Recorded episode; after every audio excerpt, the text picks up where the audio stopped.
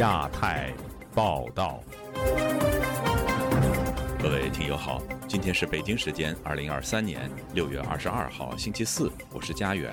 这次亚太报道的主要内容包括：北京、广州等地感染猴痘的人数突增，武汉疑似病例待确诊。美国总统拜登称习近平为独裁者，北京说是政治挑衅。布林肯访华，美国对台政策再成焦点。律师于文生恐被加控危害国家安全相关的罪名。中国公安部开展三年的严打、收缴枪支和微爆物等。接下来就请听这次节目的详细内容。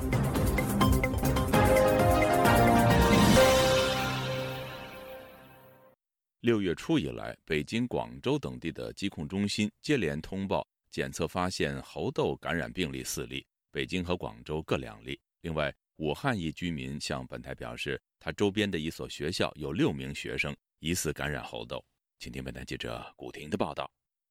近日，北京、广州监测发现猴痘病毒感染病例，中疾控表示，普通民众接触该病毒的机会很少，对猴痘不必过于担心。猴痘早期症状有发烧、头痛、乏力、畏寒、肌肉酸痛等，三天左右或出现皮疹、淋巴结肿大，要及时就医。不过，央视新闻未提及猴痘感染者具体人数。不少网民担心，传染病猴痘已经在民间快速传播。在广东东莞一经营杂货店的王先生本周三告诉本台，广州以外的其他县市亦发现出现猴痘症状或疑似猴痘感染病例，但未见官方公布相关信息。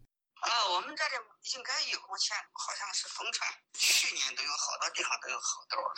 根据《中国传染病防治法》相关规定，未经官方授权，民间不得发布有关传染病的消息。因此，王先生不敢细说当地的猴痘感染情况。广州医院工作人员周三早上在微信与友人对话时披露，广州有很多猴痘感染病例，而且在其工作的医院还称，医院专门发文要求感染内科。肛肠科做好感染管理。武汉居民陈先生对本台说：“市内已经出现多起猴痘病例，仅在他家附近的一所学校，六名学生感染。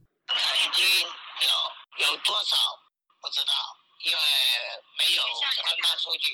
我们这边学校里面有曾经有一个班有六个都是得了猴痘的，怀疑疑似，疑似，只能这样。”因为没有官方的认定的，再说就是造谣啊。陈先生说，猴痘是传染病，如果官方知道他告诉记者，可能会坐牢。武汉的李女士也告诉记者，当地有猴痘感染者，而且要等官方正式公布为准。北京市疾病预防控制中心六日发布公告，北京市首次发现两例猴痘病例，其中一例为境外输入病例，另外一例为境外输入病例的关联病例。两名病例均是通过亲密接触感染。十日，广州市疾控中心公布监测发现两例猴头病例，病例分别为四十三岁男性和二十九岁男性，病例正在定点医院进行隔离治疗，症状较轻。山东居民黄先生接受本台采访时说：“当地民众近期最担心的一是新冠病毒，二是猴痘。新冠再次感染者较多，而猴痘病例不详。”他说。前老老百姓也是嗯紧张，现在戴口罩的人多了，就是预防呃猴痘为主。世界卫生组织五月十一日已宣布，猴痘疫情不再构成国际关注的突发公共卫生事件。自由亚洲电台记者古婷报道。就在美国国务卿布林肯结束访华不到一天，美国总统拜登在谈及此前的气球事件时，公开称中国国家领导人习近平为独裁者。引来北京的强烈不满。有学者认为，此次交锋可能会影响到后续的美中接触。以下是本台记者经纬的报道。据美国媒体彭博社报道，美国总统拜登本周二在公开活动上谈及此前中国气球入侵美国领空一事，将中国国家主席习近平称为独裁者。习近平生气的原因是，当气球被击落时，他甚至不知道气球在哪里。这对独裁者来说是极大的尴尬，因为他们不知道发生了什么。中国外交部发言人毛宁在周三的例行记者会上表示，中方对美方有关言论强烈不满，坚决反对，并称其是公开的政治挑衅。美国国务卿布林肯十八日至十九日访华期间，与中国国家主席习近平、外交部长秦刚及中共中央外事工作委员会办公室主任王毅举行了会晤。拜登此番言论正值布林肯结束访华不到一天，将原本有所缓和的双边关系再度推向了紧张局势。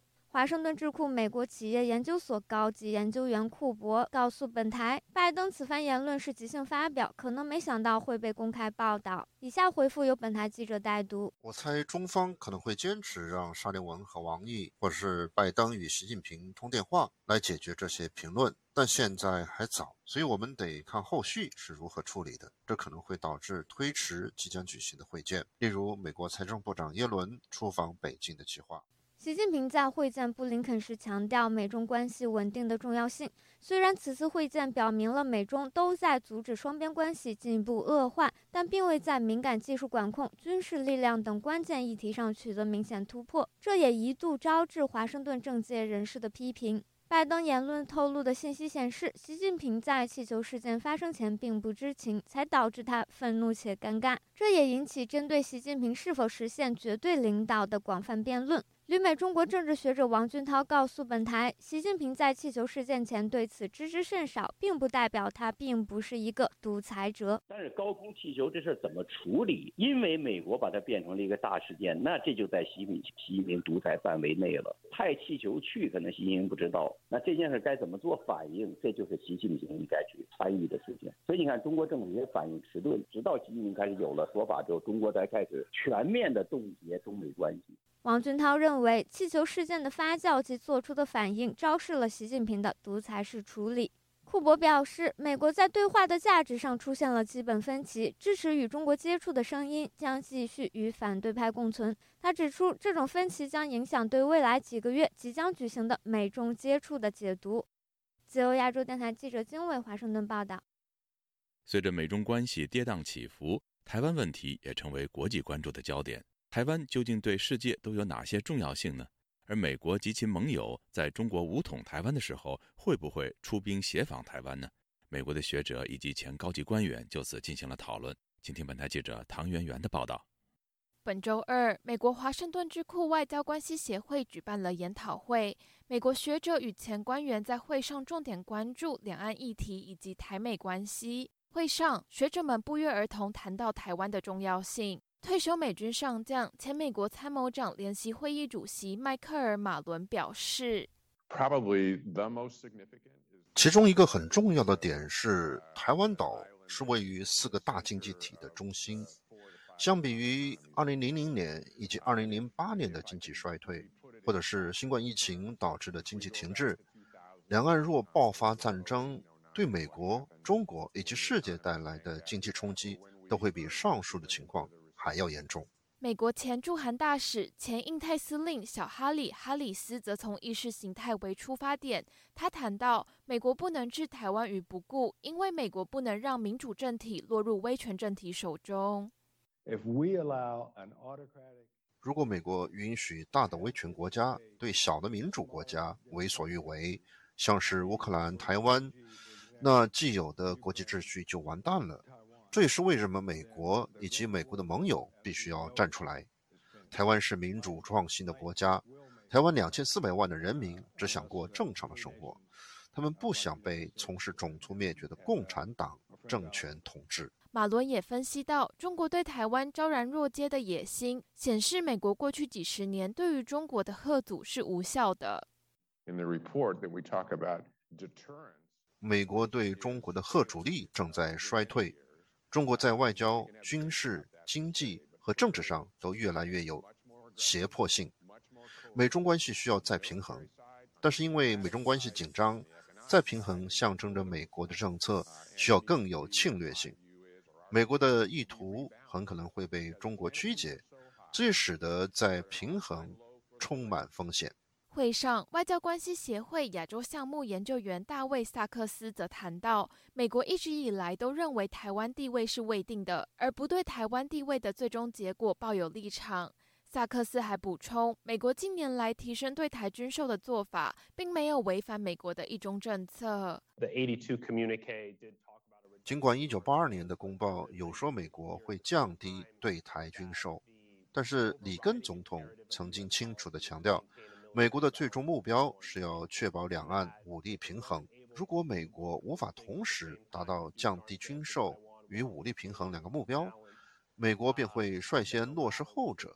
这也就是为什么美国现在持续提供军售给台湾。自由亚洲电台记者唐媛媛华盛顿报道。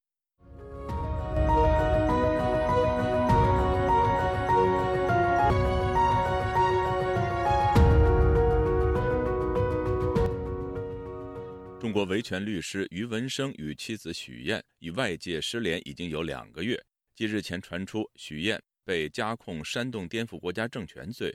于文生据报也被控涉及危害国家安全的罪名，外界关注已有煽颠罪前科的于文生，一旦罪成会遭到重判。请听记者高峰的报道。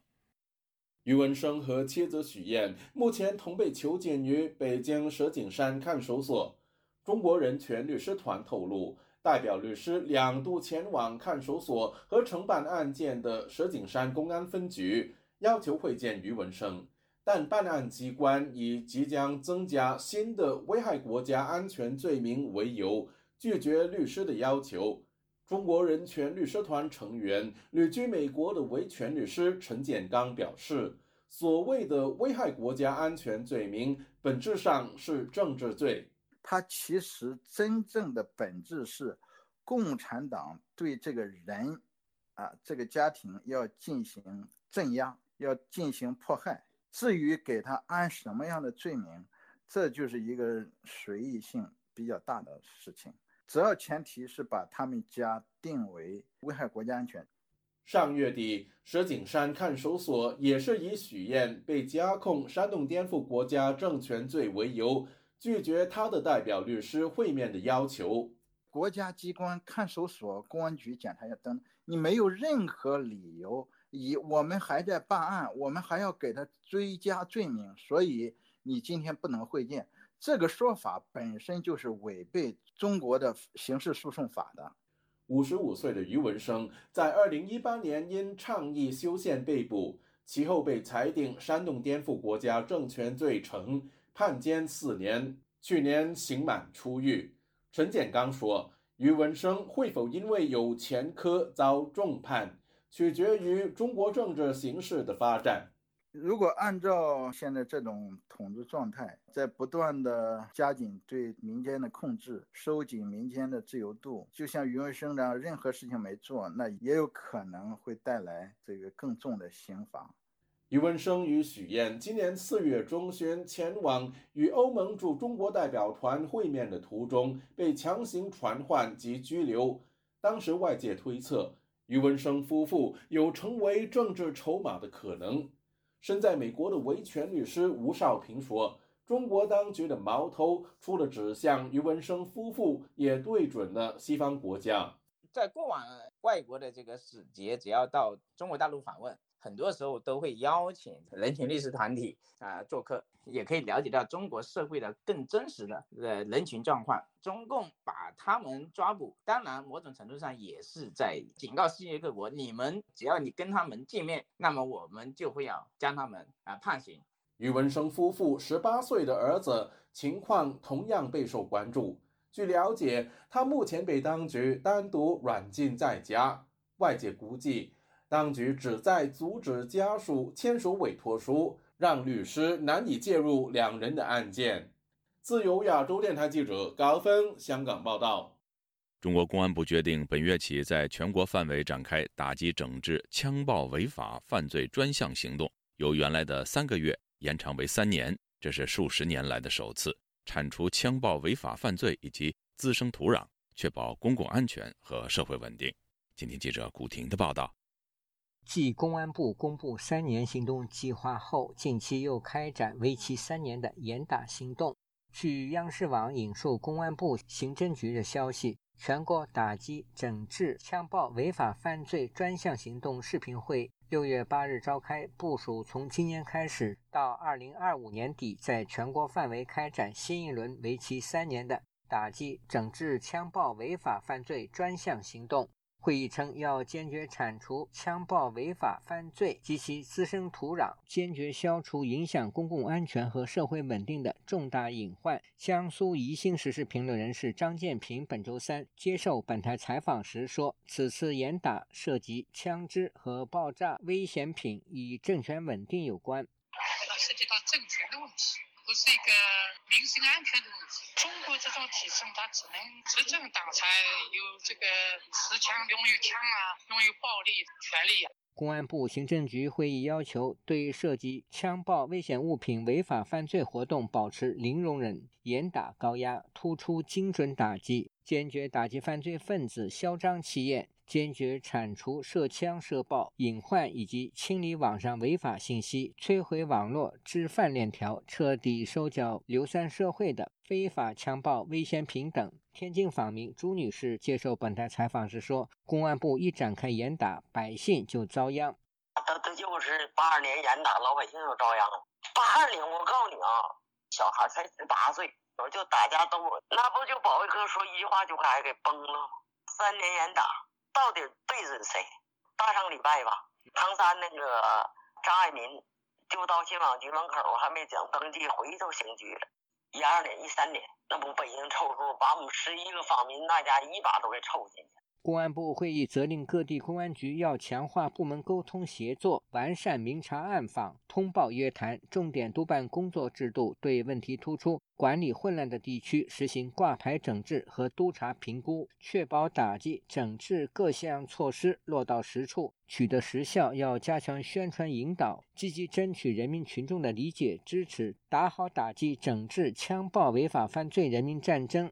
山东烟台居民齐先生认为，有迹象显示当局的严打行动正向常态化发展。他对本台说：“关于严打这个枪支弹药呢，在几年前搞过一次，那个时候就是轰轰烈烈啊，几乎是每家每户都要搜查的。这么多年了，看来民间又有这个枪支呃弹药的这个声音出来了，才出了新的一轮的针对枪支弹药的严打。”前也就一年吧。今年三月，中国公安部印发《加强新时代公安派出所工作三年行动计划》。该计划要求市县公安机关、派出所、警力向社区前置，落实派出所和社区民警警力配置两个百分之四十以上要求，鼓励在市辖区公安局推行两个百分之五十以上，并建立健全社区警务及值班备勤制度，推进一村一格一警。二零二五年底前实现全覆盖。自由亚洲电台记者古婷报道：四年前，因为参与厕所革命被重判的上海艺人是纪晓龙，再度因涉嫌寻衅滋事而受审。控方在庭上以纪晓龙公然侮辱国家领导人作为证据，外界却认为他实名向李强追究上海封城责任才是真正的导火索。以下是记者高峰的报道。涉嫌寻衅滋事的纪晓龙，六月二十一日在浦东新区法院受审。他父亲纪新华在审讯结束后表示，公诉方以纪晓龙在推特上公开批评国家领导人作为罪证。检察院他就是说他发了一个推特吧，什么侮辱这个什么国家领导人啊，纪晓龙。他说他自己没有发，可能是人家转发的。意思呢，也就是说他这个调查取证啊，他这个程序啊不符合规定，程序上面有问题。我想他没有造成公共秩序混乱骚乱，他是不构成刑讯滋事的。二零一八年，互联网有人转文呼吁民主人士在医院、大学等公共场所的厕所门上书写反对政府的标语。发起被称为“厕所革命”的纪晓龙被判有期徒刑三年半。去年夏季，出狱不到一年的纪晓龙向时任上海市委书记李强发出实名请愿书，批评上海封城导致人道灾难，要求李强下台承担重大事故责任。事后，纪晓龙被当局带走，继而刑事拘留。谢新华对于儿子向李强实名请愿表示支持，认为只是履行宪法赋予的言论自由。我肯定是相信他的，对吧？不封城当然是很好啊，对吧？来去自由，哎，方便老百姓，哎，到底是一件好事情。老百姓对吧？他有他的言论自由，国家他允许我们言论自由的，老百姓讲讲话、发发牢骚很正常啊。我的认为他是在帮老百姓说话。身在荷兰的异议人士林生亮关注纪晓龙案的进展，他认为纪晓龙再度卷入寻衅滋事漩涡，真正的导火索是他就上海封城请愿。他不会在那个判决书或者在那个在庭上讲到指证他的那个东西，往往他就是风牛马不相及，明白人都明白。实际上他就是质疑李强当时在上海那个风控措施，但李强现在他已经又上到那个中央做常常委了，那更不可能提到这一些东西。林生亮说，反对封城不足以触动当局的神经。关键是请愿书公然批评李强，并要求他下台。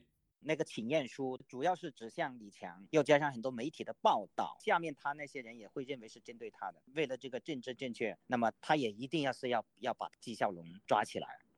四年前，纪晓龙因发起厕所革命被控寻衅滋事，受审期间花了约二十分钟宣读辩护词。内容涉及宪政权种种施政弊端，外界对他当时的表现仍然记忆犹新。自由亚洲电台记者高峰香港报道。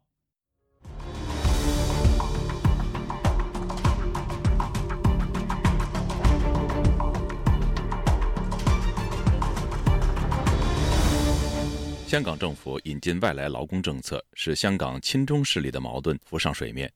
亲中劳工立法会代表质疑港府在“爱国者治港”的口号下，他们的意见被港府排斥。详情，请听记者陈子飞的报道。港府早前宣布，为引进外来劳工的限制松绑，引发香港进行大规模换血的担忧之外。港府没有事前咨询亲中团体，也引发多个亲中工会的不满。香港立法会周二讨论输入外地劳工计划的会议，亲共的工联会立法会议员王国质问港府为何排斥他们的声音。特首成日讲嘅，我哋讲完善选举制度之后，落实爱国者治港，大家都系爱国者。特首经常说，在完善选举制度后，落实爱国者治港，大家也是爱国者，可以有商有量。但政府却把劳工视为洪水猛兽，大型输入外劳之际，政府至今也没有主动咨询，也没有劳工界的参与和监督。当局如何看劳工界在香港的角色？背后有没有排斥？香港特首李家超表示，明白劳工界的关切，但香港过去几年劳动人口减少二十万，强调这一次是有限度引进外来的劳动力，长远会增加本地培训等方法，解决香港劳工短缺的问题。时事评论员双普表示，亲中团体对港府的不满反映在完善选举制度后，北京完全控制香港，在港的政党已经失去为港府新政策背书的力量，只变成橡皮图章，在中共的眼中。已没有政治价值，全面管制权啊，爱国者之港啊，已经没有港府自主的空间，所有政令都离不开港澳办跟中联办的要求，促进港中融合嘛。讲在香港里面的劳工权益，在中共的大局观来讲啊，是微不足道的。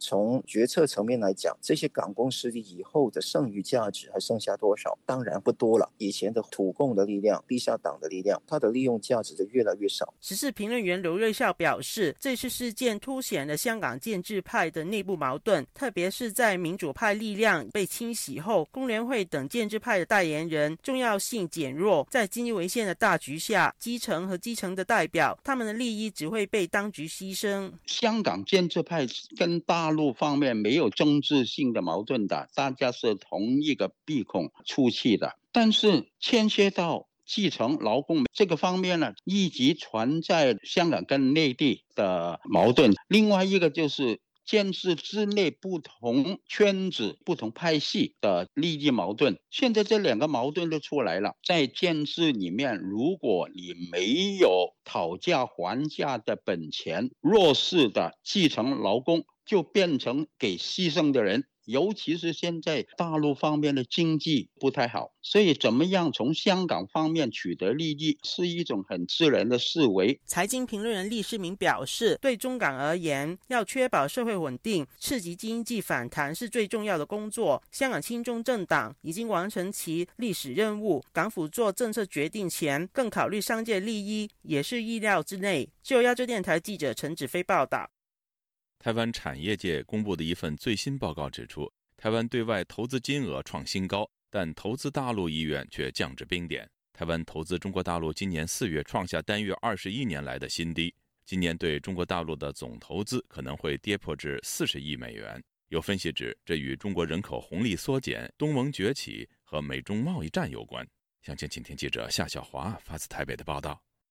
中华征信所公司二十号发布最新报告，指出美中贸易战之后，台商全球布局版图出现变化。依据经济部投审会的资料，今年前四个月，台湾对外投资创新高，投资中国大陆意愿却降到冰点。中华征信所总编辑刘任接受自由亚洲电台采访就说：“今年前四月，台湾核准对中国大陆投资只有九点零四亿美元，大概仅高于二零二一年同期的八点一亿。”所以它是创下了二零零三年以来同期的新低。那不仅是如此，今年四月单月对中国大陆投资金额更下滑到只有一点四六亿美元。那这个大概是创下了二零零二年以来台湾单月对中国大陆投资的一个新低，显示台湾对中国大陆投资的降温已经快要到达一个冰点的一个情况。刘任提到，单月对中国大陆投资金额低于两亿美元，四次密集出现在最近五年，这绝非偶然。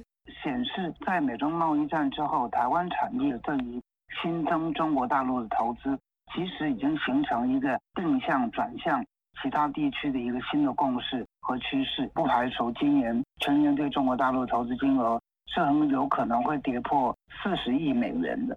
刘润指出，二零一零年台湾对外投资金额仅相当于对中国大陆投资金额的百分之十九，但是二零二二年对外投资金额却是投资中国大陆金额的一点九七倍。台商对外投资以对美国和对新南向国家最多。原因就是来自于东协国家的崛起，因为在东协地区六点五亿人口的潜力的一个市场，特别是东协国家跟中国大陆签订了 FTA 之后，也让东协国家出口到中国大陆，那接近有百分之九十五是免关税的。近因当然是来自于美中贸易战，未来台湾的产业可能必须要被迫选边站的一个情况之下。地缘政治上的一些风险，必须要来做一些分散投资的动作。刘润还提到，今年前四月，台湾对外投资七十四亿美元，其中台积电投资美国亚利桑那晶圆厂就占了三十五亿美元。即使扣除此一增资投资案，对外投资金额仍然将近四十亿美元，远超过投资中国大陆的九亿美元。今年前四月，台湾对中国大陆的投资金额已经落居在美国和新加坡之后。刘润提到，中国大陆土地、人工建厂成本升高，是台商早期转向东盟国家的主因。自由亚洲电台记者谢小华台北报道。听众朋友，接下来我们再关注几条其他方面的消息。根据路透社的独家报道，中国政府试图利用不同的方法，包括微信等通讯软件以及团体资助等，影响明年一月举行的台湾大选结果。路透社检视三份台湾内部的安全报告文件，引述其中一份报告说，台湾当局已把支持北京对台湾主权说法的小政党、地方民意代表以及与中国有进行交流的寺庙等列为观察名单。同时，报道引述台湾的国安官员消息说，相信台湾的基层选民是北京的目标，北京希望影响投票意向不明的选民。另一份报告表示，中国政府可能在投票前向数百名参与选举活动的台湾人提供免费的中国旅游机会，达到影响选票决定的效果。更特别提到里长和村长等地方的政治人物。纽约布鲁克林陪审团星期二裁定一名前纽约市警察中士有罪，因其作为非法中国特工恐吓一名在美国的所谓中国逃犯返回中国接受指控。台湾的外交部星期三表示，中国再度强力施压斐济，斐济最终屈服，决定将台湾办事处改名为驻斐济台北商务办事处。对此，台湾的外交部表示遗憾。澳大利亚最新的一项民意调查显示，一旦中国对台湾动武，民众将支持通过经济制裁、武器供应或出动海军防止台湾遭到封锁等措施来应对，但不支持派军队直接参战。听众朋友，这次的亚太报道播送完了，谢谢收听，再会。